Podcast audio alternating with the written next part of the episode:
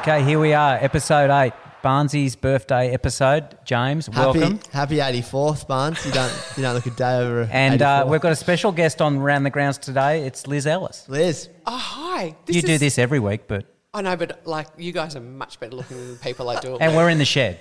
Exactly. Yeah. I don't normally do it with some uh, Vin Rouge. Bloody so good we're going to go around the grounds. So if we start with rugby tonight, Liz. So what what do you think on the hard stance of uh, what actually wasn't the Australian Rugby Union, was Queensland Rugby Union on the free players um, effectively not taking the pay cut, which most sports across the board, um, NRL, AFL, netball, A League, they've all taken pay cuts. Yeah, super disappointed that those players didn't take the pay cuts. I get that you've got to look after yourself, but we're in such uncharted waters at the moment. And if I look at my own sport, the netball players basically, it was at one meeting. They had a What meeting. what did they take? They took a 70% pay cut.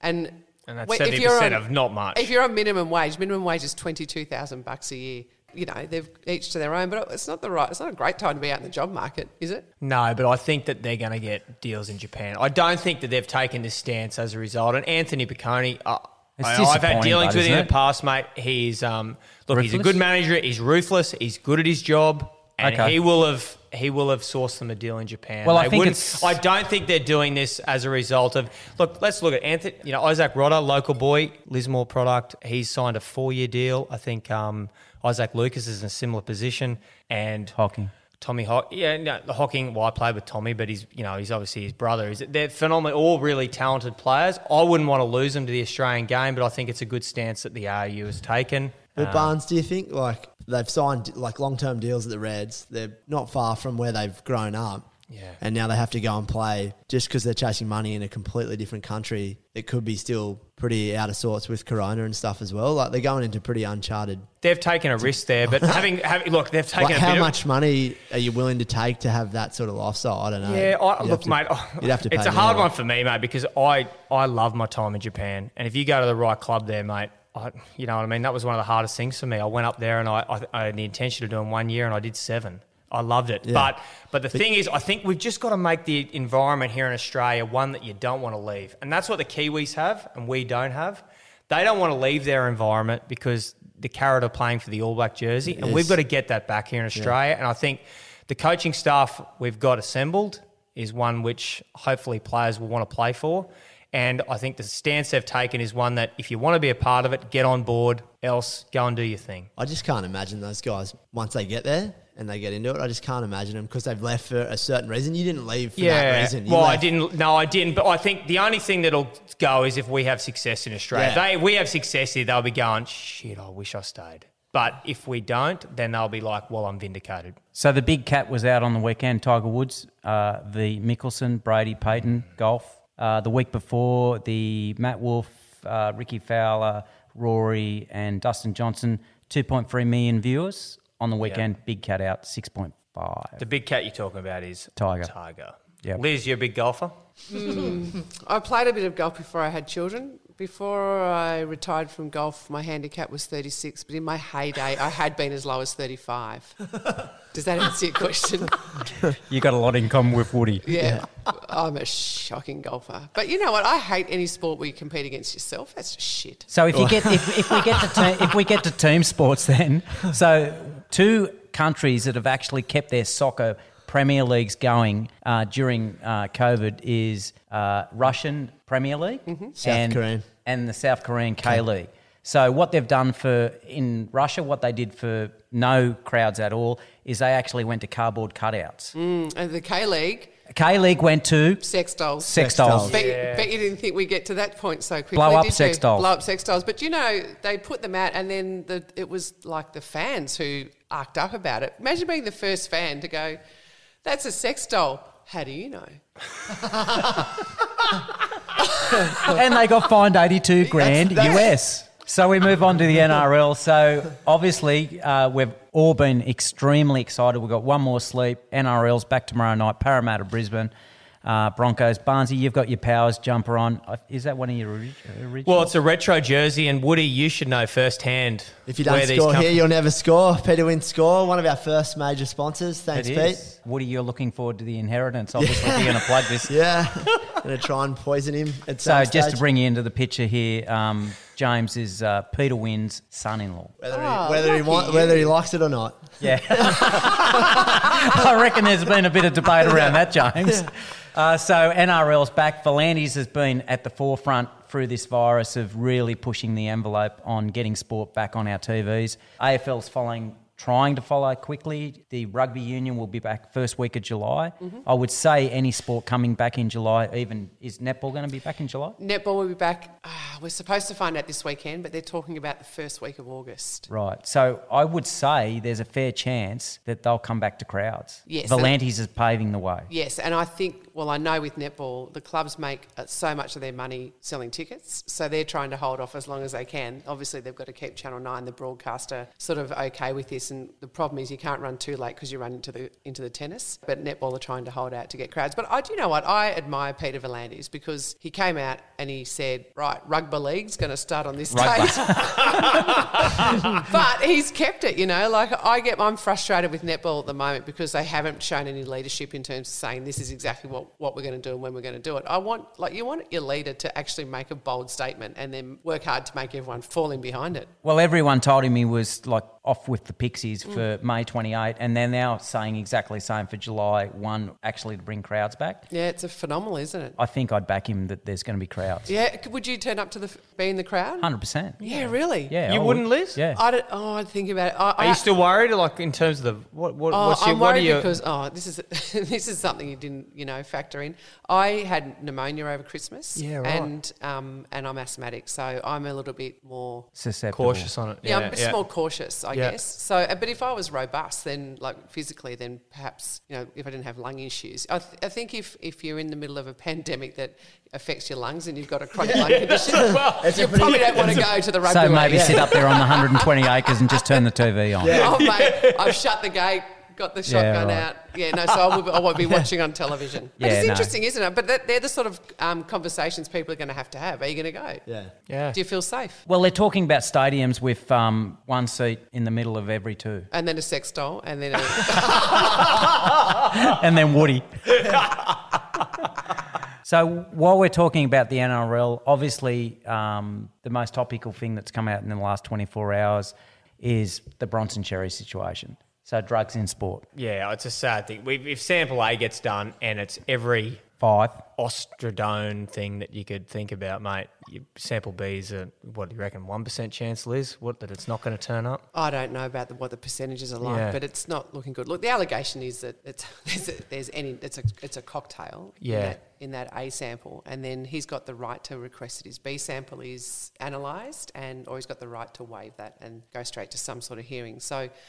I mean, whatever happens is It doesn't look good, does it's it? doesn't look good, and especially coming from that Cronulla club, and they've had a lot of issues with this sort of stuff in the past. It was resolved, but it's still hanging around, and it makes you just think to yourself, man, they've got they've just got some issues there that I d- couldn't put my finger on what the issues are. Is it cultural? I don't know. Is it just coincidence? And let's just put it out there dunno. too that it may not. It may just be a one player lone that's wolf. gone out on his own and done this. But, geez, well, this, yeah, But if that's the case, then you have to ask why has the culture not caught him and, and put him on the right Yeah. track? If, Yeah. I mean, it's highly likely that he's just a lone wolf and he's gone out and done it if he's done it, and um, it has nothing to do with the club in terms of the provision or whatever. But then the questions have to be: is what, why didn't se- senior players know? Why, Yeah. why don't why don't Yeah. senior people at the club know or or have Did you ever see it in netball? happening? No, we- Yeah. no, it's not a. It wasn't a thing for us, I guess. I mean, we for our sport when I played, it was amateur. Yeah. Um, so there wasn't that impetus there to to Get harm, the leg up. Well, and to harm yourself, like Yeah. injecting that sort of stuff into yourself. I couldn't imagine doing it. Well, let's move from a ne- negative to a positive. Yeah, so let's do let's that. move on to Liz El- Ellis's group. Liz, welcome. Great to be here. This is an impressive shed. Thanks, Liz. Yeah, no, a lot of work went in. I'll take Dan Tester, local bloke, and uh, because I couldn't build anything, I'm dead set useless. So the only I've thing I that. did was kick a football. Yeah, Yeah. you've heard that. Heard that. Yeah, it's pretty well renowned. Yeah, I mean, I, Hmm. I tried to say no, he's useful, but couldn't get any takers. so, Liz, if we wind it back, I think um, so. This is going back a lot of years. So, born and bred in Windsor, um, started playing uh, netball uh, in the local area, and then representing Hawkesbury. Um, Mum's first recollection on whether or not you should play netball when Sheila rang? Yeah, when Sheila rang. So uh, I have always been a bookworm, loved my books, bit academic. So Sheila, uh, a local woman who ran the Green Hills Netball Club, rang mum one day and said, um, Margaret, I'm putting together an under nines team, I think it was. Does Liz want to play? And mum said, no, no, no, she's not very coordinated. Antisocial? bit antisocial, likes a book. I don't think team team sports are for her. So Sheila, I love this story because I love Sheila, right? So um, she's passed away now, but I love I love it because she was someone who wouldn't take no for an answer. She was just a, a woman who ran a netball club, but like all netball women, terrifying, and you don't say no to her, right? So anyone who's ever had anything to do with netball and has um, heard the parachute track pants coming towards them. You don't say no to those women. And she was definitely one of them. So she rang my mum back about a week later and she'd obviously worked all the angles. And she goes, um, Now, listen, Margaret, you won't believe, I've actually just seen it on television. Did you know that 95% of kids who end up as juvenile delinquents have actually never played team sport? And no shit, in that week, I had set I had nearly set our house on fire, right? So I burnt, nearly burnt the bedroom down. I nearly burnt the bedroom down. So uh, yeah, so uh, I had got this this candle and taken all the wax out of it. It was a ceramic candle, and I had filled in that place with. Um, matches and I lit the wick and then all the matches just went off. So my parents saw this flicker in the room and oh, anyway, my sister and I were in there and we got in so much trouble. We copped a flogging from our dad and she's never forgiven me because it wasn't her fault, right? I just said, come and watch this and we both got in trouble. So yeah, so it just happened to think that, like in that one week, Sheila's timing was perfect. The story was perfect because Mum and Dad thought I was going to become a pyromaniac. So she's Mum was like, "Oh yes, Sheila, good call. Yeah, okay. In that case, Liz can start netball. Look, and she, look, she just might need to finish whenever she feels like it. So it took me 27 years to feel like finishing, but." It's a sliding doors moment, isn't it? If it wasn't Yeah. for Sheila, they're like I'm just a bookworm kid for the rest of my life. Well, we, we don't usually fires. do much research on our podcast, um, people that come in. Um, but we were told yesterday, Yeah, or we on had to up our game. Yeah, we had to up our game when we had a chat to Catherine Cox. Oh, I thought you'd talk to my mum. well, we, we should have. You boys, we- like, okay, we're you actually- know, we, I've only, I've lived on the Northern Rivers now for nearly ten years. But when we decided to move up here, Mum moved up here, so she sold her place in Windsor because my dad had passed away. So she decided if her both her daughters are going to be living here, she'd move up here. She now has more friends than any of us. she's out every night. She's, you know, she's in Probus and all the clubs that the old people have around here, and she's she's killing it. So How anyway, she that? would have told you to up your game. Yeah, We no, should- well, well, yeah, missed well, we we, we didn't. We, we weren't going to go too much further after uh, 40 minutes with Catherine Cox. She sort of worded us up pretty, pretty quickly. I mean, wh- if you go back to your, say, the influence of your mum in those early days when you played rep uh, netball in Hawkesbury, um, there was a defining moment there when you didn't get picked in the under 13s. No, I didn't get picked, and it was yeah, it was actually the under 11s. And you know, my mum, she's really she's lovely, right? She's she works at St Vincent de Paul in Ballina. She, you know, she volunteer drives uh, for community transport. She's lovely, silver haired old lady, really nice. You'd love her. Yeah. yeah, you would. And uh, she'd tell you to sit up straight, but you'd love her. Yeah. and talk into the microphone. I'm just laughing. I haven't even said anything yet. I know, but I'm trying to, just I'm trying to bring into the Ah, conversation. okay, okay, okay. Yeah. So anywho, I w- went to try for reps, and I got into the under 11s, and then I went to try for the under 12s, and um, I thought I'd just turn up and, and be good, and it would be awesome, and I'd get in the team because I was awesome when I was 11 or whatever I was.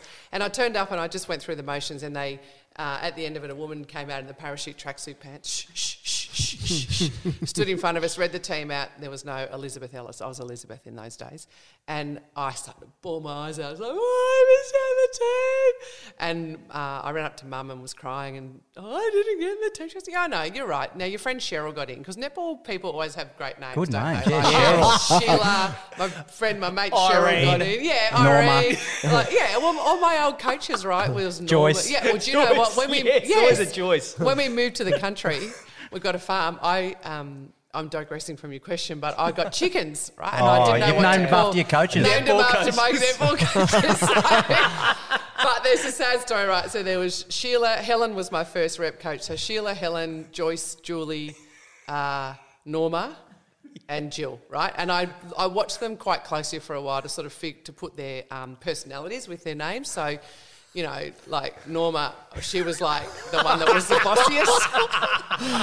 Norman, it's a crazy name. It's a great name, isn't it? And like Joyce was the one who, so Norma was the bossiest and was the head of the pecking order, but Joyce was the one who still got all the shit done. And um, sadly for Sheila, Sheila actually turned out to be a rooster, so that didn't end well. She's ahead of her time. Yeah, she was. she was. She was. Yes, there's so many lines there, and I haven't touched any of those. Anyway, so Sheila didn't quite make it. Um, shit, we ate her. Um, and- but eventually, all the others pecked Norma to death, and I'm so scared. I'm still so scared of Norma Plummer that I'm too scared to tell her that all the other chickens pecked her to death.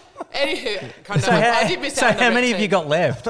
Oh, we're into our third generation Oh, now. okay. The moment they stop laying, they're out. yeah, right. Go on. Yeah. Sorry. So, Anyway. but what was the question? The question was Oh, about was it reps. the rep That's it, stuff? yeah, yeah. So anyway, I didn't get in. So um, I was crying to my mum. I had to congratulate Cheryl, and mum was like, "Stop crying. You know, it- it's netball now. To be boys in five years' time. Like you just got to learn to get over disappointments." so um, got in the car, and on the way home, we are just talking, and she basically talked me through this idea that I actually. Um, if, if you want to get selected, you've got to do it yourself, right? So, and I say this to kids now: if you if you're going to be selected in something, you can't turn up and expect the selectors to pick you. You can't expect the judges to give you great points on a, on a Scores. wave. Yeah, Yeah. scores, that's Yeah. points, scores, whatever, on a wave, right? You can't go to an exam and have expect for the examiners to give you a good mark. You actually have to get it yourself. And you know, it, it was a bit, it was an interesting conversation to have with your mum when you're 11, but it sort of always stuck in my head. And eventually I came up, well, I heard this this other saying, uh, which is, if it is to be, it's up to me. And it was really Oh, that's that a conversation. golden one. It's good. I'd like to pretend that I made it up, but I didn't. That's a good one, Mm. though. So um, yeah, it sort of stuck with me all the way through because I was a little snot-nosed kid growing up in the western suburbs of Sydney. My dad just um, worked in a timber mill. Mum worked at the local council. Not well off, no advantages like that. Always played, as you say, for Hawkesbury, and we were a bit of a, you know, like we weren't Manly or Sutherland or the big associations. So if I had, if I wanted to achieve what I wanted to achieve, I had to go and get it myself, and it was a good lesson to learn in the under 12s. So the next 27 years turned out okay. Yeah, just Yeah, hung in there. Except for the chooks. yeah, pretty boring actually. I worked hard and achieved. So hard three World achieved. Cups, three Com Games, uh, MVP four times, uh, won four titles with the Swifts, captain your country, 122 games. Oh, look at you! You've done. You didn't even look at Hey. a note then. Yeah. No, I, have well, He's a we- stats we- man. No, Yeah. I, Corey we- Baker, okay. he we, we listen to numbers. Catherine Cox. Yeah. Like, so, her words, boys, do your research, Oh, that's otherwise funny. you'll get eaten up. Yeah, but I just think through that was that at that moment was that a key moment? Like I, I know, I, I, listen, obviously doing our research. Another moment you said was a letter you got from your dad when you're at the AIS, where you thought you were gonna either go and finish. You obviously you become a solicitor. We're sitting here with a lawyer. But you, so you- you're at the AIS and you're thinking, I don't know if this is for me. I want to go and study, and you get that letter. What was that a defining moment in keeping you on the path? Yeah, it is. Isn't it interesting when you look back at your career? You'd be the same, Berrick. Yeah. There's, points. There's. I think careers are so often defined by conversations with other people. So I think back to that conversation with my mum.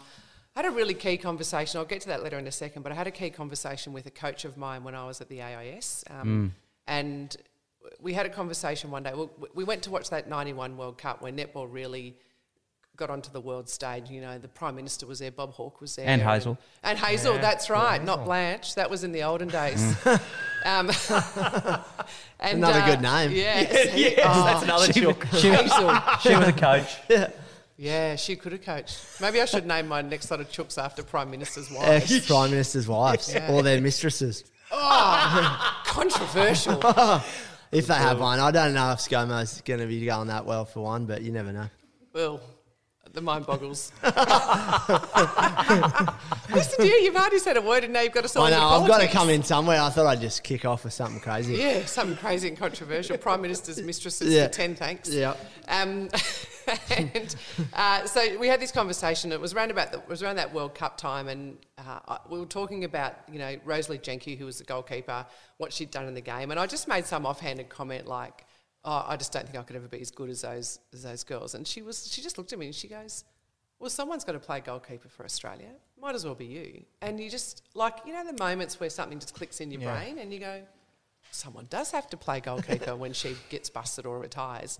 Why couldn't it be me? And the moment someone gives that faith in you, then it sort of sets you off again and you go along your path. But I did have this moment when I was in Canberra and I was finding it really difficult um, to study. And I was studying my, I was do, doing my first year of my law degree full time and then dealing, like when you go to the AIS, it's such a step, massive step up. Like I just run a couple of blocks in Windsor for training three nights a week and through the, throwing the ball around. And then suddenly you're at this world class facility where you, you're being weighed and watched and coached and you know all the training that goes into it and it, I was just really tired and I just had thought I might just give it up and come home. And um, my dad had has this funny sense of humor and he often he, he, he used to tell you what he wanted you to hear just by telling you a story. So he wrote me this letter which was not a letter about you know you need to keep trying really hard. It was a letter about him um, uh, he made up this day where he just had calamity after calamity. So basically, you know, um, he went to mow the lawn and set fire to the to the mower, and then it got off, and then the dog bit him, and then a Jehovah's Witness came to the door, and, and you know, the police came and arrested him, and none of it was true, but it was just like you think of the worst day. And Yeah. he was like, at the end of it, he was like, "You better stay where you are." Right? So, That's amazing. it is amazing. Yeah. And I, my, my dad died um, about 10 years ago, and I miss him every day, especially with my kids. And my dad was a, a, a stock car driver. He was a race car- kidding? No, so he was. Like did all the speedway, the Yeah, local yeah. stuff. So he Yeah. was What a legend. A, he was an, he was won the Australian Championship a few times and never had the resources to go and race anywhere else. But it's funny, my little boy, my dad's name was Ralph. What a name, hey? And his Yeah. Ralph. Ellis, and his nickname was Wrecker because he used to have this. Um, had a roll bar apparently on his car, and he used to get under other people's cars and smash them. And we, we used to go to like stock car reunions, and he, and the blokes would go, "Oh, Liz, you play netball like your father raced cars." I would take that as a compliment. Yeah. Um, and my little boy, Austin Ralph, is Ralph's his middle name. He is massively into cars and racing, and he, he looks through my dad's scrapbook, and it's really cute. But yeah, that was how my dad dealt with things. He had a really tough upbringing. Like that's a whole nother. You could write. Yeah. A, you could have a movie about the abuse he suffered as a kid. Lived in poverty, but dragged himself up, and he was never one to say, you know, I love you or you're doing really well. I'm proud of you. He, but he used to do it in really using humour and stories and art and that sort of stuff. So yeah, that was an amazing letter to get, and I've still got it framed at home. Yeah, cheers Yeah. to Ralphie. Yeah, You cheers, know- Ralphie. You know what he used to say? Now that we're all having a beer, Yeah, yeah. He, he'd have, a, have his first sip of beer and he'd go, Oh, I don't know how they make it so cheap. well, so I, every time I have a beer now, I, I say the same thing. That's so good. Yeah, like you know, you need all sorts of role models in your life. don't And you? one that one that can break it down into like into humor like that, Yeah. where it makes you laugh about the situation you're in and you don't Yeah. Take it so serious. exactly, like yeah, Because you're probably thinking it was the world was going to end. Like I got to quit, yeah. go home. Yeah, my life is shit. Yeah. You know, I'm at university and think I'm not you know, doing what I wanted Yeah. to do, and and I'm at a world class sporting facility. And it, the letter was just a bit of an uppercut too. You know, like pull your head in. Yeah, You're going all yeah, right. yeah. You're killing it. So when was the tweak that maybe I've got a future in, in netball? Before I got to the AIS, I hadn't really thought about it. You know, like I played rep netball, but it wasn't it wasn't on television. You couldn't watch it. Not Yeah. like, not with the excellent commentators that there are now, obviously. Yeah. Yeah.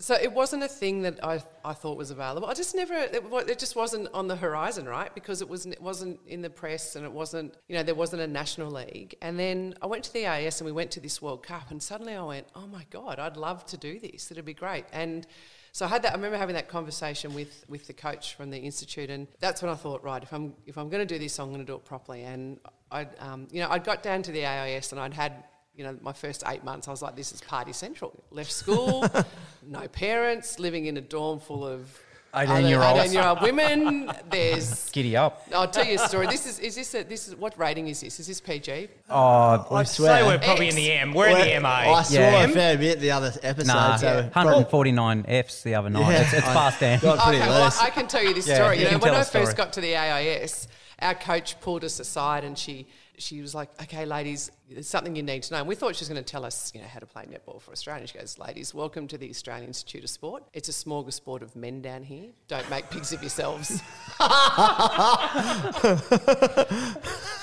So there was a, there was a few distractions, right? Um, and so I spent the first few months being distracted, and you know, you go out and that sort of stuff. And then I had this, like, I twigged, right? So you asked me, you know, you had this moment where you twig with the World Cup in, on the way home from the World Cup, and I thought, I can either keep partying and uh, that's it, I'll party and I'll get out of this program and I'll go nowhere, or I can pull my head in and make a few decisions. And you know, I always say this to, to kids and, and like especially young talented athletes. It's a lot of it's a, the decisions that you make. You know, so people call it sacrifice. and Everyone wants to bang on about oh the sacrifices. I miss this. No, no, no. They're the choices that you make. So I started to make some choices around not going out and getting on the piss and staying home and eating the right food and getting fit and all that sort of stuff. And then within eighteen months, I was I was in the Australian team. But it didn't just happen. It didn't just. Oh, I just decided I wanted. So to. injury, you get the opportunity.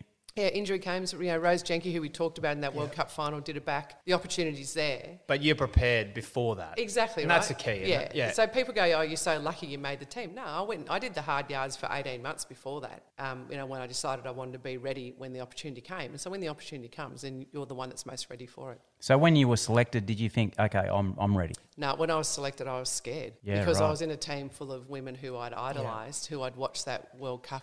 Were and I you the thought- youngest in the team Yeah, when by you? about four years. Yeah, wow.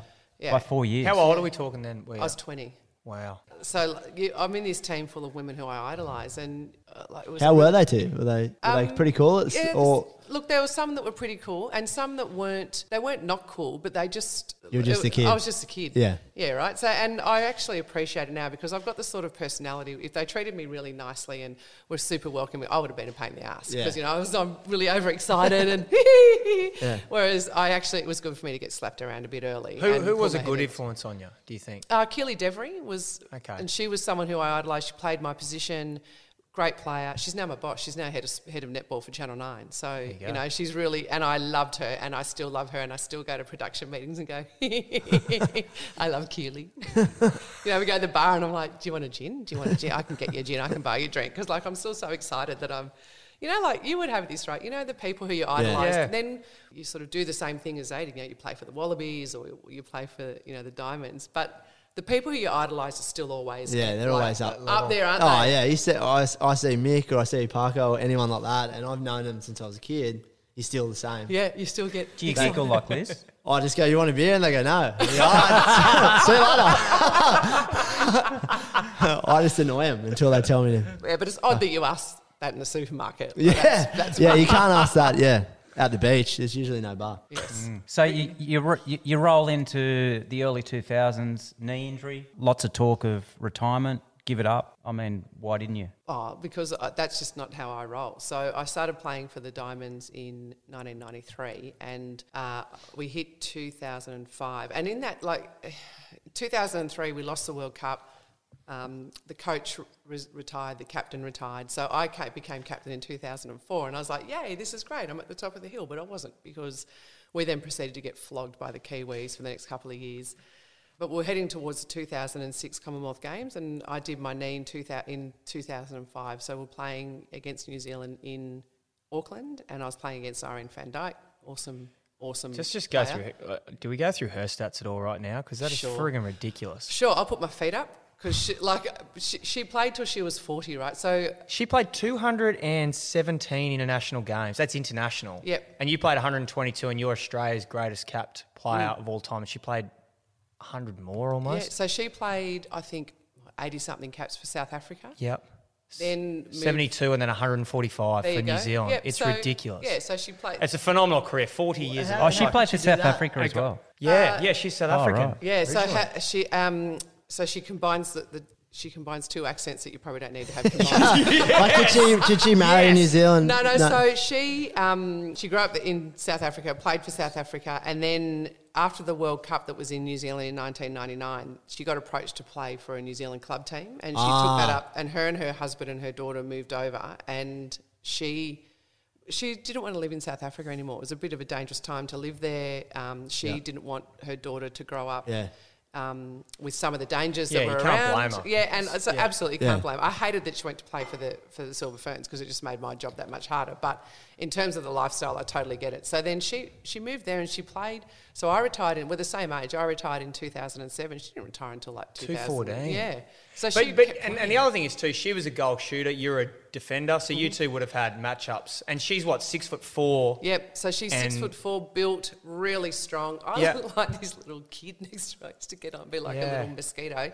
She, but she was amazing, right? So she retired in 2014. She was 41 when she retired, and still beating players half her age. She was amazing. So awesome athlete, and we, she, and she. Was in the South African team when they emerged from the apartheid era, so they didn't really come out Oh, right. until Yeah. 1994, 95. Yeah, that's right. Because what apartheid 92, 93 was when it all lifted. Yeah. yeah, and it took netball just a little bit longer to get uh, enough funding to come and tour. And so I first played against her in this, at the start of '95, and then the first time we ever played against each other in a World Cup was the final in 1995. So she was good enough that she really carried the South African team into the final. So we played against each other in the 2005. So my, sorry, my, the, t- the 1995 World Cup, which was my first World Cup, and then my last game was 2007, and I played against her in my last game in that World Cup. So you know, over 12 years, we just had this mammoth, Amazing yeah, rivalry. amazing yeah, rivalry. rivalry. Is South Africa strong now? Are they, have they, as they've sort of come further and further away from that stuff? They're, yeah, they're they, a good team. They are, and um, it's interesting because South Africa lost a few players to New Zealand. So Irene came across, and then another woman, uh, Leana De Bruin, went and, Yeah, and moved moved over and played as well. So that sort of took the guts out of their team, and they struggled for a few years. Then, it, more recently, they've um, they employed Norma Plummer. So my old coach, she went over and coached them, and she's put One of the some, chooks. Yeah, exactly.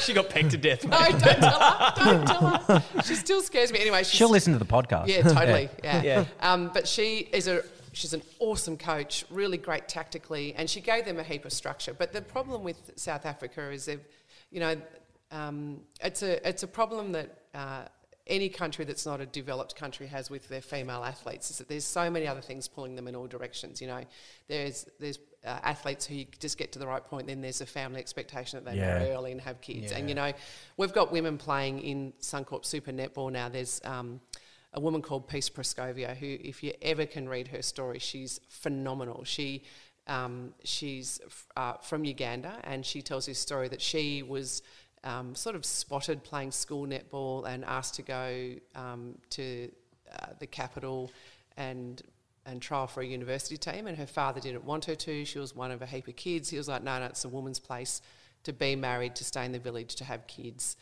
to work in the farm or to work on the land and that sort of stuff. So there's all these stories of these women in these developing countries or third world countries who they, they get to the point where they're playing in Suncorp Super Netball. Mwai Kumwenda from Malawi, she plays for the Vixens, is, the, is another one. And, you know, they go back to their families and they're, they're on dirt floors. So, you know, men in those situations struggle, but women actually struggle even more because there is the whole burden of child rearing and that sort of stuff. So South Africa really had that issue for a number of years, but Yeah. a bit more money into the country, the women are able to stay in the system for longer, and they're very good. Australia only beat them by a couple of goals at, in the Quad Series last year. So and they and they beat. Um, they've had a win against England. England are beating Australia. You know, they beat Australia in the, in the Commonwealth Games in 2018. So South Africa are coming. I expect over the next 15 to 20 years we'll really see the African nations do really well in netball because Yeah, they've got these great athletes and they're starting to get their systems in place, but they've got all this other overlay of just stuff that they've got to fight against that we don't have to fight against here. So, Liz, uh, you, you do your knee. I think I read a story some time ago. You were going down the escalator or up the escalator, and the person that was replacing you in that Commonwealth Games team was going the other way. Yeah, so when I did my knee, we were actually on. We're in New Zealand and we're on um, on our way to uh, the Caribbean for a tour. And uh, I, my best mate Coxie, her and I had uh, this whole holiday in America planned. We are going to go and watch the Bulls play. She'd sorted out all these tickets. We had courts. It was like unbelievable, right? So I was watching The Last Dance, hating on my life because I did my knee and couldn't go. So I did my knee, and I got sent home from the tour. And I was in Auckland Airport, and I was going up the escalator with the scan, my scans under my arms. And as I, looked up, there was Bec Bulley, who she hadn't debuted for Australia yet, but she went on to play a number of years for Australia. Awesome player, awesome woman. But as she came down, she was she was like replacing me. It was like this moment on an escalator where I was going up and she was going down, and she goes, "Oh, hi Liz, I'm so sorry." And I'm like, "That's okay, Bec. Have a really good tour." And after she went past me, I went. Right. So I gave her the, for those listening. So, at for our listeners, That's yeah. a big F you. Yeah. I gave her the bird behind her back because I was like, oh, don't you just stay out of my bloody team. Anyway, she did really well and she's one of my friends. So now. So then you roll into 06, 07. Yeah, Best years so, of your career? Absolutely. But, you know, you asked me before and I didn't quite Yeah. get to the answer to this question about um, during when I did my knee, I got phone calls from people, who, well meaning people within netball saying, you know, you could retire now and you, it would be okay. You've achieved everything. You don't need to go on. And there was a little bit of. Um, there was a bit of a suggestion that I wouldn't come back. I was 32. I was going to turn 33 during rehab. A- A lot of people thought I wouldn't be able to come back, and that's all I need to fire me up. You know, so it doesn't matter where you get your motivation from. And you just didn't just do your knee; you blew it out, didn't I you? blew it out. I smashed it like you know. Um, I smashed the in a game? Yeah, so you know, I, play, oh, I started telling this On story. the I was playing escalator. against. Yeah, I dislocated sorry, my guys. middle finger on the on the escalator. no, I was playing against um, Irene Van Dyk. This is how we got on to talking Yeah, about Irene yeah, Van Dyk, leave right? So she uh, ran out to the left hand side of the court. I ran out. I missed it. But the way I had to used to have to play against her, I used to just have to be a pest for an hour, and after 55 minutes, I'd start to get intercepts. Right, you really got to just wear her down. So I knew I just I wouldn't get the ball, but I'd run into her and start to ti that tiring out process. And I just landed on a little piece of advertising hoarding that I don't think was stuck down properly because it was the dirty Kiwis. And um, Slash South Africans. yeah, that's true. Oh, they're all against me. And um, I just felt my whole knee go. And so in that moment, I, you know, you just know, you have that sort of Yeah. injury and you know, right? And I knew, and we were four months out from the Commonwealth Games in Melbourne, and I knew that that was gone. And it was a horrible thing to have to come to terms with. But then you sort of have to decide if you're going to go through the rehab or not. And as soon as I sort of got the impression that people didn't think I could, that was all the motivation I needed. You know, there's psychologists talk about that you shouldn't look for negative motivation. I bloody love negative motivation. so I you love did an Oh, yeah. MJ. Oh yeah, that's true. Yeah. I went looking, Yeah. and, but I used to do that. I used to look online and see if anyone had like dissed me from the team we're about to play, and then I'd use that as my motivation, like in like in the Adelaide press or whatever. Um, and so that was all I needed to make. I was like, right, I'm going to do this. And so because I I had all the time in the world, because I put aside a heap of time to prepare for the Com Games, I just got absolutely stuck into my rehab, and I was back on court within six months, which Wow. um, is unusual. But I knew I didn't have time to waste. I knew that, I, and like now they say nine to twelve months, but I was like, I, I just and I didn't. My goal was to not miss a club game for the Swifts, and I didn't. And then that was 2006, and I won the league MVP that year. Then at the end of that, I thought, right, uh, start of 2007, I just I knew that I'd got back. I was played absolute best season, and I thought. I'm 34. I reckon end of the year's enough. I've had enough, and I made that decision and didn't tell anybody. Um, and I'm really glad I didn't. So I just went through the whole year. No one knew, and at the end of 2007 was when I pulled the pin. And you were champions. Yeah. So my very New last- Zealand. Do you Yeah. feel like New you played Zealand. better because you had that off your shoulders? Like Yeah. you knew you were going to finish at that stage? Yep, decision was made. Yeah. I played better. I didn't. pu- I did deliberately didn't put the pressure on my team. You know, like I think we, we had to. We had to go into New Zealand, play uh, probably the Silver Ferns in New Zealand in a World Cup final. The last thing I wanted to do was overlay that with Yeah, it's Oh, my this is time. Don't, yeah, retiring, don't lose. And look, and so like it's funny because I didn't want it all to be about me. I, I don't get me wrong, I love everything being about me. I love that you three are sitting here asking me about me, right? But I also ne- I knew that for us to win that final, my retirement couldn't come into consideration. It'd take So- the mind off Yeah. all the other crew. Exactly. So I spoke to, I told my family, so they knew, and I told my agent, so she knew, and I told Coxie. So Coxie, Mm. and it took me So Catherine Cox, she's your best. Was best she playing- was she playing in goal that game? shooter, everything Yeah. like Yeah, yeah, yeah, best buddy. Yeah. So I took her out to lunch at the start of the season and bought her. We ordered champagne, and I said, oh, "Mate, I'm not playing netball next year." She goes, "You are too." I said, "No, mate, I'm not." And she was like, "No, yeah." I said, "No, I'm not." So this conversation went on for 20 minutes, right? So then we have a few more. Uh, drinks and I go to the toilet and so she rings my husband Matthew and she goes this and he- so he's in meetings all day and, and so when he listened to the messages back this is the first message I can't believe you're letting Liz retire, right? Like he lets me do anything, right? I make the choices about what I do. So, right, so that's the first message. At five o'clock, we're still at lunch. The next message from Catherine is, oh, you're letting her retire. She's retiring. so then we, we leave lunch and we go to another establishment. And at eight o'clock, the last message from her is, that's it. So it was a 10 hour process to get her used to it. Yeah, Look, seriously, Coxie was a legend. She gave us, you know, 30 minutes of her time. She's one of your best mates. Now, I want to go through your nickname, Sif. She's such a bastard. Sif's a great Did she nickname. tell It's you one her of the nickname? greats. Yeah, Sif Ellis. Cox. Well, yeah, sit, sit Sif on Ellis. it. Sif Ellis and Sif Ellis. syphilis and jump on ya. Yeah, and her Jump on- nickname is Succuma. Sucker. she gave us three others, but hers is. No, I don't think you have to go too much further, Barnesy. No. And so I call it, her, her mum and dad are really quite well to do and they're really beautifully spoken and they're lovely folk. And so I call them Mr. and Mrs. Succuma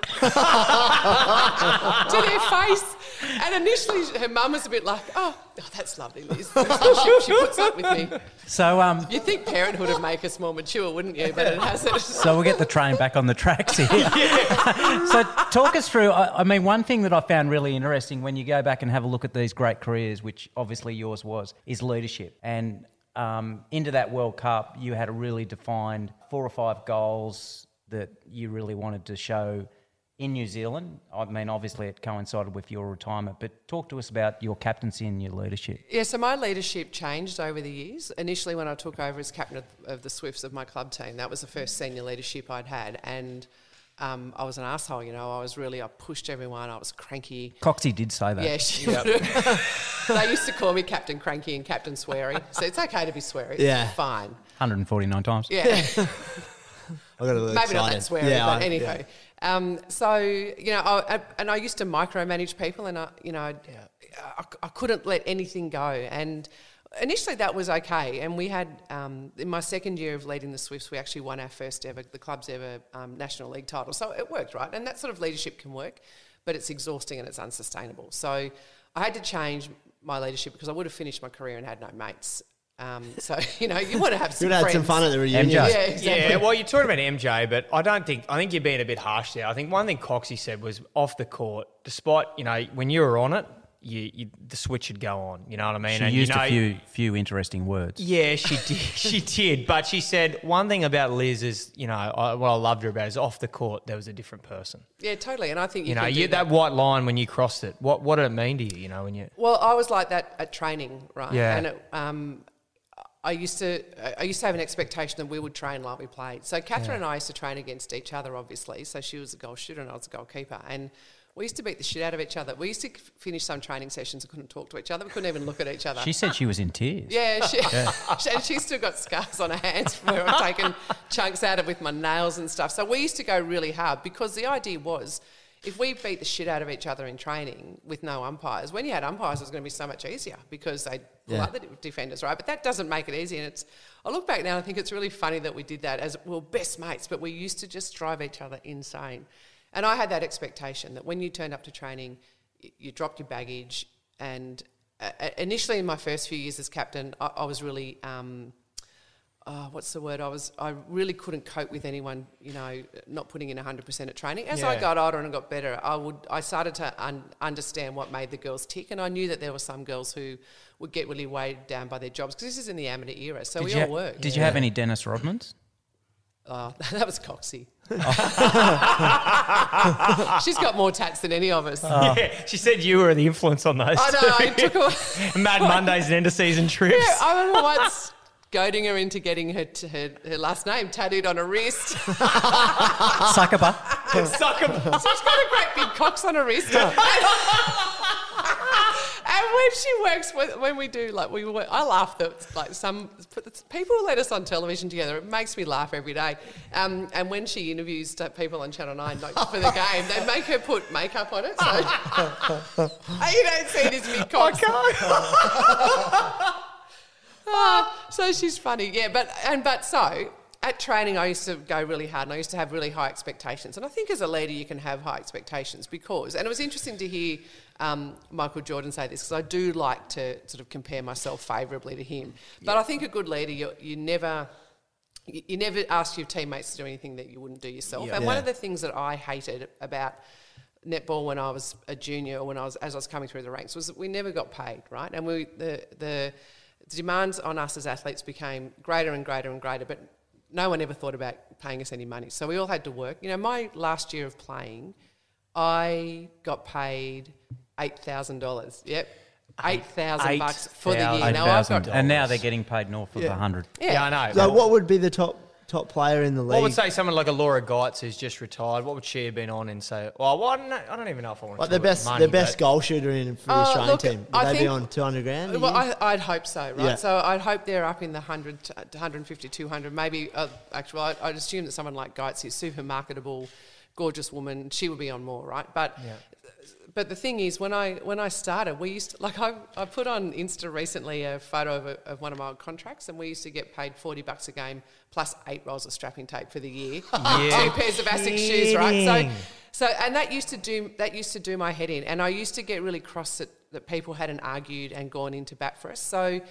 Um, just after I got made Australian captain, I got a phone call one day from um, a young bloke who was the head of the um, AWU, and he wanted us to join the Australian Workers Union Now this young bloke, is Bill Shorten. Bill right? Shorten. Yes. And so he had obviously the, the financial backing of the AWU, and netball was a, a good fit for them. And so he helped us establish the Players Association. But in order to do that, I had to be the face of it, and I had to um, ring up the, the CEO of Netball Australia and tell her that we were um, forming a Players Association and these were our demands. And she read me the right Act, threatened me with the captaincy. She told me she was You were nearly gone over that, you? yeah. So and so she, um, she, and I remember I rang him and I was really upset, and he said, "Let her take you into a PR war because."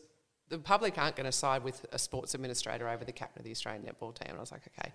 But it was a horrible situation to be in. But getting back to my leadership, I couldn't have accepted the, if I had whinged all these years about wanting better conditions. The moment I had an opportunity, I actually had to put my position on the line to do that. And I think a lot of the girls realised then that um, that I was serious about being a leader for them. And initially, my leadership was about me and what I could do and how good I was. But by the end of my career, my leadership was about for the players, getting a better deal for them, leading the. And you know, we talked about my retirement and how I didn't announce my retirement before that, Yeah. that final because my, my leadership morphed into. Well, talk us through those Yeah. four Yeah, so going into that World Cup, when you sat the team down. we sat the team down and we, we decided to not do it in a meeting. You've um, been in team meetings, right, Yeah. Anzi? And it's like it's the same people speak and the same people say the same shit, right? And it's always the senior guys and girls.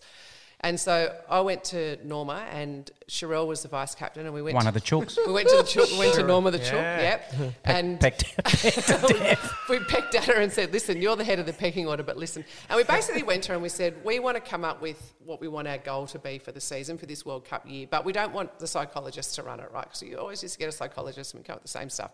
She was cool with that, so we went and had all these conversations with the, like the younger players, the players who didn't speak up. You know, you just sidle up to them at the end of training, and I wanted to come up with a sentence, right, about what the Australian netball team was because we'd lost our way, we'd lost um, the Commonwealth Games gold medal final, we'd lost the World Cup final. You know, everyone loved New Zealand, and so I I felt that we were too used to becoming New Zealand's whipping girls, and we weren't focusing on what we wanted the Australian netball team to be. So it took us a few months and lots of quiet conversations with people to make sure we got everyone's input, and we came up with this sentence. And like obviously now the Australian net, netball team, they've got like consultants, so they've got a brand. We were Povo, so we had a sentence. That's all we could afford. so, so we had this sentence. We came up with this sentence: the Australian netball team is proud, united, and relentless. And we put a heap of um, behaviours under it, and we were really thorough about the behaviours that were expected. And it was things like um, for relentless, it's um, the little one percenters, you know, and it also became about what you do when no one's watching because we all had to prepare at home, or in- different states. It wasn't a huge amount of money to bring us together, so we all had to prepare, and we all, you know, we all, we got really into this whole we're relentless, and we all like ten weeks out went right, let's get off the piss. We're not going to drink in the last ten weeks to the World Cup, and the, like the players had decided. Then all the support staff were like, "Yep, we're not doing it." And our massage therapist, he was about a, he was 26, and he was like, "Oh, okay, I mean."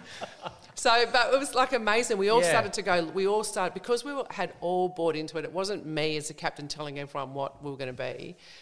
Everyone's bought into it. Everyone was started looking for ways to be more excellent, to be better and better. And so, by the, that just drove us. For, and it was a really long season because um, the World Cup was supposed to be in July in Fiji, but there was a political coup, like- and we didn't have any That money. must have right? been that must have been difficult when you're in different states and It is. But if you're all like, if, if you that's get told what to think and what you want to be, then you, you don't Like you don't buy into it, right? But It's everyone, bullshit. It's bullshit, isn't it? Like Yeah. eh, uh, so many damn teams, you come up with these slogans and everyone writes it on the board, and then it's lip service. yeah, Yeah. But- exactly. But, I tell you what, if you get in a team where it means something, and it could be one word, it could be five words. What you're talking about, Jesus, Yeah. powerful. It's so powerful, and it was powerful because a we put the behaviours under it, right? So that Yeah. meant something. So just little things, right? So for proud, we decided that we would all wear the same clothes all the time, right? So you get given all this kit, but you don't. Everyone used to wear just different shit to train. And this Muff- is this is Mufti where you actually gave a bit more. Um, I suppose you weren't micromanaging. yeah, You part- exactly. yeah. So I, I, I said to, I might have been in Coxie. I was like, I don't care. she was a fashion consultant. Yeah. I was like, yeah. you're the fashion consultant. You're the one Yeah. who looks hot all the time. Every tell day. Us, Yeah. Tell us what to wear, right? So she put, used to put on our, on our day sheet to training, wear this, to lunch, wear this, like part of your kit. So we looked like a team, right? And for United, we'd never put our arms around each other at the national anthem Yeah. as a team. We're like, right, we're doing that. Doesn't, doesn't cost anything. You don't need a consultant to tell you to that. We did that. So all these things sort of, um, like they all came together. But the thing that was really important was the accountability part of it. And that's about, we empowered everybody in the team. And I know empower is a bit of a wanky word, but we said to everyone in the team, if you see someone not doing one of these things, you can pull them up, right? So the most junior person in the team could pull me up as the captain. And she did at one point. She pulled me up because we used to have a roster for carrying the fucking balls into the stadium. And I hated it. I'm like, How'd "Oh, that go when you got pulled up? Well, I had to take it, right? And I was like, you know what? Good on you. You've had the balls to stand up to me. I'll pick up the ball bag and take it in. And I was, I respected her because it, it was like She was following what she you was, guys. yeah. tried to So she was, and she had bought into it, and yeah, everyone like it was such a magic. You know, some teams you you still, you achieve and it's good, but there's some teams that it's just a bit of magic, and that was a team that was just magical because we were so prepared and we worked so hard, and we didn't do it with huge resources. We did it with each other, and that was the thing that did it. And so when I retired, I was really comfortable with the thought of retiring, even if we didn't win because you'd put in good culture, yeah, good structure, good sort of. culture. Yeah. And I knew that if even if we didn't win, the culture was there. Would go Yeah, on yeah. after me, and you know the, the girls went on to win the next couple of World Cups. So Was that the career highlight for you? yeah, absolutely, yeah, it was funny though. My husband was a rugby union player. Right? He was a second row. yeah, manly man. Manly, yeah. And did he play for New South Wales two games? He did, he did, and he's funny, you know. Like, Yeah. I take the piss out of him at home. Like, he I'll should go- be here tonight, but he is looking after the kids. So, He is. Matt, cheers, mate. Thank He was, you. You know what I mean? he was We get- washing up when I left. he is good at that. And you two met at Armadale, we of all did, places. But don't- did. yeah. yeah. But anyway, so um, We'll do a podcast on that. Yeah, we should. We will. 'cause We'll get he could down. actually dish the dirt on Coxie and I because Coxie lived with Hang and I for a couple of years. So, Three years. Yeah, three years. Yeah, so he probably no, you can't. You can't speak. The to one him. week, uh, the one week stay turned into three years. Yeah, I know. She rang, she rang me up. Oh, I need just need to stay at your place for a couple of weeks, and she did. And three years later, she left. And I remember one night I said to Matthew, How, what, "What a good missus am I?" You know, I, I let my smoking hot six foot two blonde. Like, because Coxie is smoking, mate, come and live with us. He's like, no, it's rubbish. It's like bringing home a big present that I can't open. we are getting mad on the podcast. Oh, you what a should. legend. Well, and when I retired, that's what I started to talk about. You know, he he his rugby union career was cut short due to injury, smashed his back up, and um, he like he really did support me all the way through my career. There was never any pressure to you know retire and have kids or anything. It was like, okay, let's let's just ride this out and see where your career takes you. And at the very end, he knew I was obviously he knew I was retiring, and he was uh, at the game next to my sister. And when we won, Great she quote. looked at him, yeah, and he was had a bit of a tear, a bit of a cry. And she's like, "Oh, you must be so proud." He goes, "No, I'm just relieved. It was going to be a really long life together if she lost." So- oh, poor bastard. Anywho, oh look, don't feel sorry for him, right? He's a farmer, right? So he has this beautiful life up in the hills. He's got 120 cows who look at him with their pretty eyes, and he just, I just, I fund his his hobby. And you've got a lot of avocados I see in your Instagram. Oh, Instagram. I've got one tree that provides a lot. What do they look like? What do you mean? Testicles? I, mean, I haven't seen a lot of green testicles in my time, but uh, well, you know, the, the the Aztec word for avocado is t- is ahahuahu or something like that, which, but it means testicle. I didn't know that. That's something you'd come up with. I know. That's a fun fact for the ni- for the Oh, night. I love my fun facts. So we could have a podcast about fun facts. I want to. I want to ask a serious question, but I've been thinking about this one for a while. Clearly, Only 50 minutes. you haven't Well, said I Great know- contribution I tonight, just, I, Joe. just chuck, I chuck my words in here and there, but when you when you're going against the New Zealand team that had beaten you those few years, you know, five and 06, you've set all that stuff up. you know who you're going to play. Like you know you're against Van Dyk or Yep. whoever it may be. Is there a way you guys practice? Is there a way you guys uh, mimic or? Yeah, that's a great know, question. You know what I mean? The way you prepare for. Yep. You're like, all right, fuck, she's good in centre or she's good on the wing. We've Yep. got to run. We used to set up, our coach used to set up matches against the Australian men's netball team, and we used to do it because there was a guy who um, was six foot four, just like Yeah. oh, actually six foot six, right? So he was big and he was strong and he was he was skillful, and so we used to play. We or she used to get him in to play to stand against me and the other goalkeeper because there wasn't another woman around who was built like Irene. But you know, Irene was an amazing athlete. I used to just she made me the player that I became because I used to have to work so hard to just to match it with her. And with phenomenal. with someone like that, can you tell when they get you know their first few shots whether they're going to be they're going to play well that night or is it Some you know, you you're can. saying you got to wear them down to the last Yeah. sort of five minutes or so. You can sort Yeah. of get some intercepts. Is it? And some players you can, some players you know, and some players I knew that I had them beaten before I went on court. Yeah, you could see. Yeah, you knew. But with, with her, she's a different. She was a different kettle of fish. And what made her great was that she would have she would change her game up every time I played against Ah. her. Right? So you, I'd have to spend the first half going, okay, what Trying to analysing out. what Working her her out, out, and then yeah. the second half You trying could to try to combat get- that, right? But the whole point with playing against her was just to wear her down, and then everyone around me had to wear her down. So our wing defence and our goal defence had to do the same thing. They had to wear down their players so that they their, their passes. Yeah, they weren't get. Yeah, they weren't coming good. Yep. So it's you know playing against her, and especially in a World Cup final, it really is a game of inches, and you just have to persist and persist. And the good thing is that I used to have a good last ten or fifteen minutes, so people thought that I played well the whole game, even though I got flogged for the first forty-five because I had a good last ten. So you roll out of obviously a stellar career, um, Hall of Famer. How many, how many people in the Hall of Fame of netball? I don't is there know. many? I don't know. like is, is Hall of Fame like sort Put of it this way, NRL she'd be an immortal? Oh yeah, like it. No, it's not Yeah. immortal. So they've. Um, Are they going to go to sort of that I don't, status? don't know. They might have legends in the Hall of Fame. I know that the how bad's this that I don't know. Um, You're in there, so there's yeah, one. yeah, exa- Well, thanks. But yeah, there's. I mean, but there's some. Did Australia Coxie, has such does a. Co- is Coxie in there? yeah, or- she is. Yeah, Yeah. she's. A, I mean, she's a superstar. So, so you roll out of that, and then obviously you've gone into the media. You've worked for numerous networks. Obviously, really paved the way um, for women's sport. Do you think that grounding came about from those days of discussions with Bill Shorten, your leadership? Like, where did that come from? Oh, it really came from earlier than that. Like I, just is, I forgot about this story until just now. So um, I used to go to a Catholic school, and um, when I went to school, there were only altar boys, right? And my mum was horrified, and she went and punched on, not literally, but really had to push hard with them, so that girls could be all, altar girls, right? So it just showed me that if you want something changed, you actually have to go and do it yourself, and you have to be prepared to take the fight up. And if you see inequality, you actually, you don't whinge about it, you go and do something about it, right? So um, even though uh, my mum was fairly conventional, you know, um, she taught me that if if you want to see something change, you actually go and do it yourself. And I don't know, I always had a really strong sense of justice and a really strong sense of right and wrong. And I used to think, and I've always thought that women's sport, netball in particular, is a great product, but it gets shortchanged by networks because a lot of the people who make the decisions in television or with ah, media men. are men, right? So they don't have an affinity for the sport. Now that's starting mm. to change, and we've had to work really hard to get there. But I do have a belief that we're really close to the point where we stop talking about women's sport. One thing I've been fascinated with women's sport, the age old question gets in, you know, that women sport just doesn't generate enough interest. But, you know, we're always arguing about equal pay.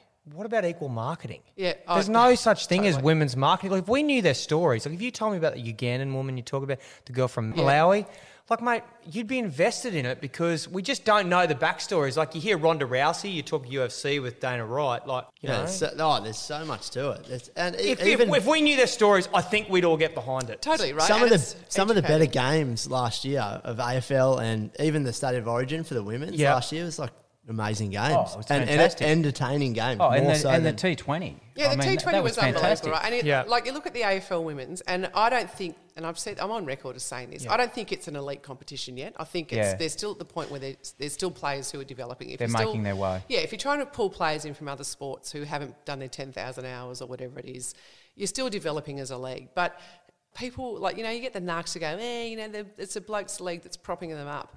Actually, the, the growth figures for all of these football codes, where they're starting to, where you make your money is grassroots, right?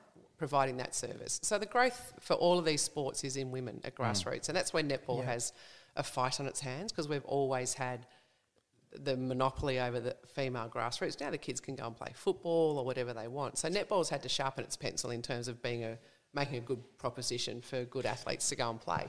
But you're right, like, and I think sometimes our like, I know netball doesn't do it particularly well. We're a bit like, oh, you know, we'll just be nice and no, get out and punch on, get out and tell people your story and tell and sell the. That- that's one thing you're, pre- and that's one thing Coxie mentioned, Catherine Coxie mentioned continuously. Like, if I ever go to a negotiation, I call Liz Ellis first. And is that your lawyer background, or is it something we just go, you know what, stuff it. We're worth more than what you're selling. You know what you're willing to pay us. It's a bit of both, and I always say to the like I say to the girls, don't accept the first thing you're offered. Don't accept, you know, four hundred bucks to turn up. If you're an Australian representative, if you accept it, then it drags all our all our money down, right? To to turn up to a corporate event. Clubs and schools are a different thing.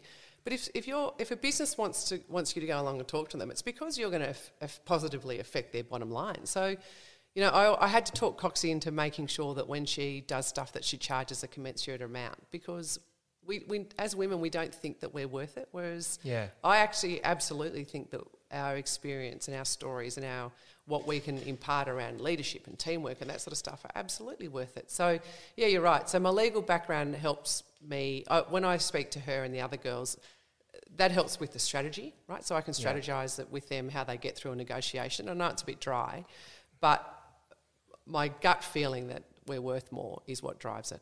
So the Australian Rugby Union is looking for a new CEO. Raelene Castle, unfortunately, has moved on. Um, and I think we've talked about that on earlier podcasts, which I know you've listened to all of them except for Woody's because you don't want to pump up his downloads.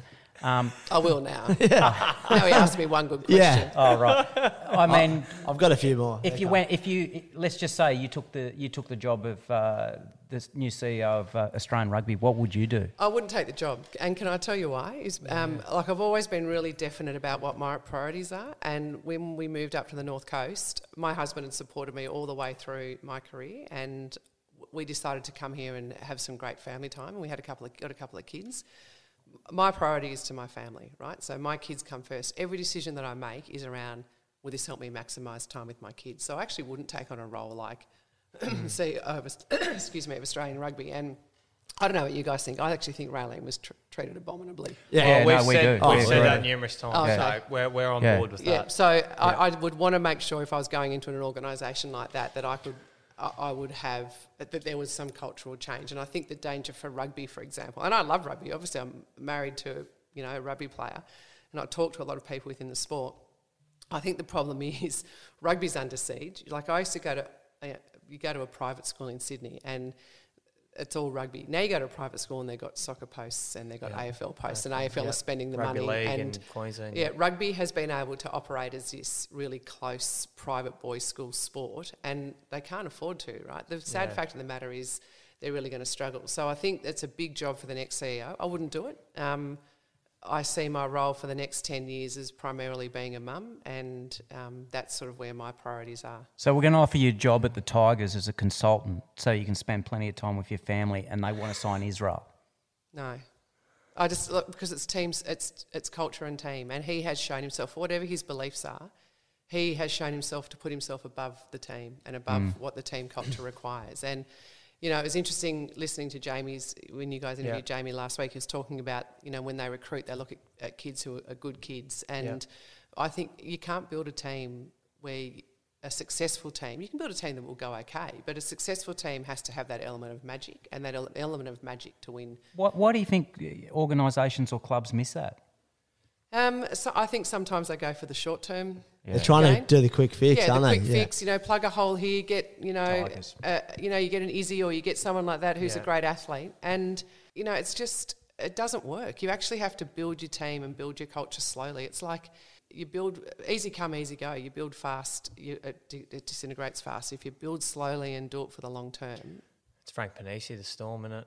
Yeah. Yeah. Have Yeah, you and- spent any time it. down there? I haven't spent any time with Frank, but I've spoken to. I've had some really interesting. Yeah, you have really interesting conversations with people, and one of the things a journalist, um, a female journalist, who'd uh, done some stuff with the Storm, she talked about. Um, she went in and spoke to the players, and they um, Craig Bellamy made them when someone comes into the room, you stand up, you shake your hand, their hand, you look them in the eye, right? That was a cultural thing, and that's such a little thing.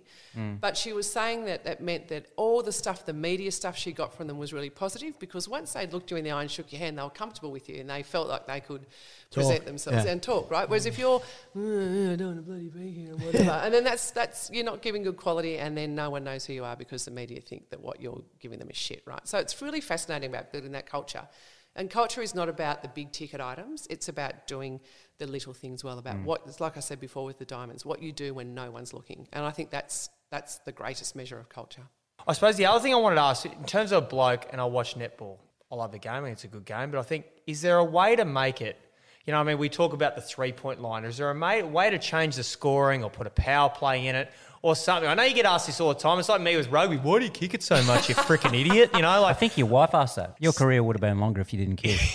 like I love that. Like now we're at the point. You, you know, you talk about women's sport, right? Twenty years ago, and I'm 47, right? So 25 years ago, I, I would have done an interview, and it would have been the questions would have been like. I remember going to an interview once, and it was a football player and um, ex-football player, ex-rugby league player for the Tigers. Uh, he goes to me. So when's netball going to start wearing tutus and g-strings, eh? eh? And then you'll get better. And I was like, oh, Benny Elias. no, but- yeah. no, No. no, but you're not far off, right? So uh, Blocker Roach. ding, ding, ding, ding, ding. Right?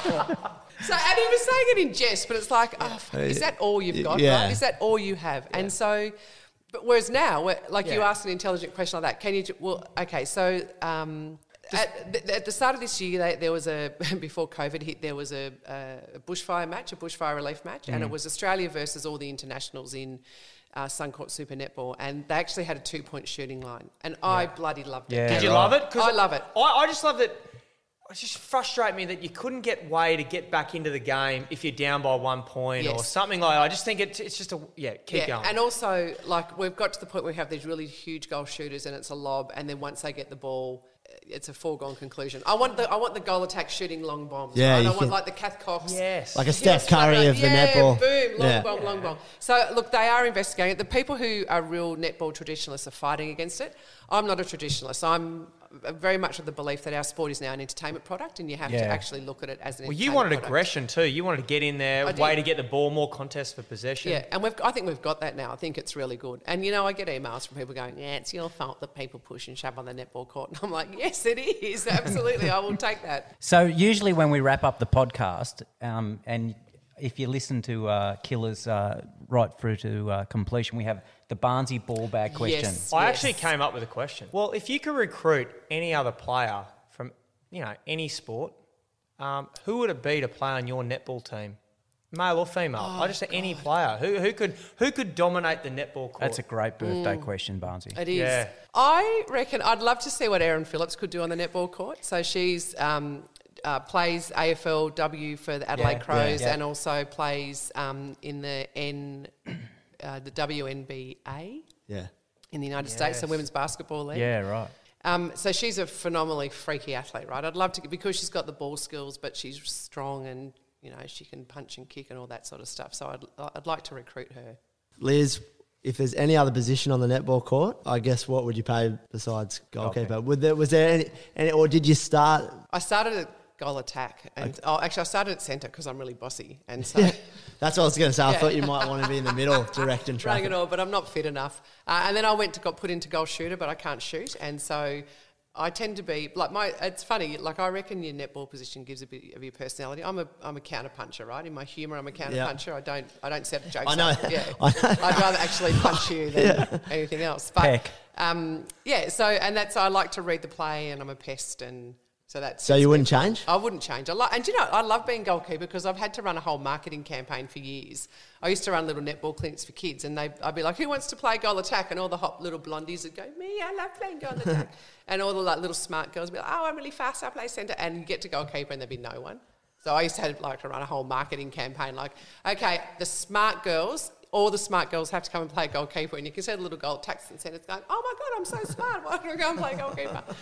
Anyway, so now I think there's a few people who want to play goalkeeper. Can I ask as position. well? Is there anyone besides Van Dyk that you went against? Is there like a certain player, like a Jordan or a Johns, that made it look really easy? Or Yeah, Laura, Laura Langman. So Laura's super fit. Um, she just makes it look easy, you know. Like she just, you watch her. She plays for Sunshine Coast Lightning. She just runs a mid court. Doesn't like doesn't look like she's huffing and puffing. She's just a freak show. So yeah, she, to me, she's, She's like the best she's- one you've ever seen? Yeah, Yeah. And So- that's centre? Is she centre? yeah, she's a centre. Yeah, she's great. So Condo's question is: um, We've had a couple of good questions along these lines, um, with or actually answers from Wilsey and Killer, and we're going to ask you a similar question, or I'm going to ask you a similar question. What's your best bit of advice, not just netball, but to a junior sportsman that think they've got a future? Um, understand it's what we talked about at the start. If it is to be, it's up to me. If you're if you're going to go anywhere, if you're going to have the career you want, you've got to go and get it. Don't expect anyone to hand it to you. You've got to get it, and the way you get it is, don't think about making sacrifices because that's negative. Think the positive. Make your choices. So your choices might be: I will not go out on a Saturday night. I will look after my body. I will eat the right things. Right? They're not sacrifices. They're choices that you make towards getting what you want. But if you want to get what you want, there's no one else that's going to give it to you. You've got to get it yourself. Gold. That's it. Enough said. Barnsley's birthday podcast done. Is it your birthday? Yeah, 34 years young, Liz. Can't you Oh, tell? Stop it. Happy birthday. You don't look a day over Thank you. 50. Yeah, I don't, do I? No, Yeah. you're, you're 18. thanks very much, Liz. Fantastic. Thank Fantastic. you. It's been Thanks, Liz. fun.